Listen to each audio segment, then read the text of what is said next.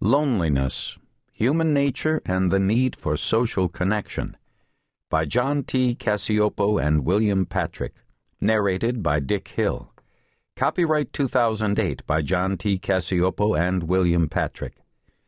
This unabridged audiobook is published by arrangement with W. W. Norton and Company, Incorporated, and was produced in the year 2008 by Tantor Media, Incorporated, which holds the copyright thereto.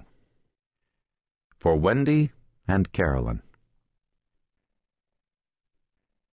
This book is about life, loneliness, and the power of social connection. It is perhaps ironic that while working on this book we both lost our mothers.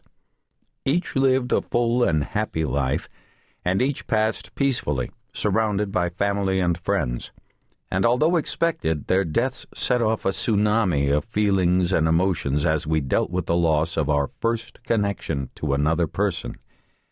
Dealing with their loss made us even more grateful than before to our family and friends for their kindness and generosity, more convinced of the fundamental importance of social connections, and more empathetic to those who live in the shroud of perceived social isolation.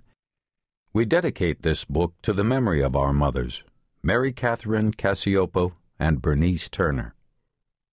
John T. Cacioppo and William Patrick.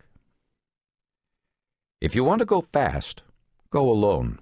If you want to go far, go together. African Proverb. Part 1 The Lonely Heart. I am 56 and have been divorced for years. When I was still with my husband and told someone I was lonely, they responded with, But you're married.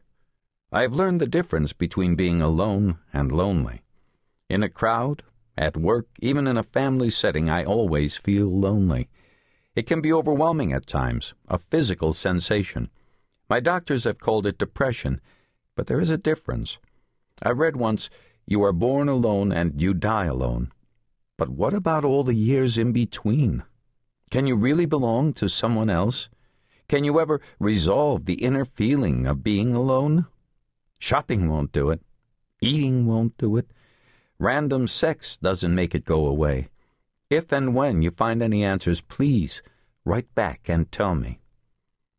Letter from a woman who read about our research in a magazine.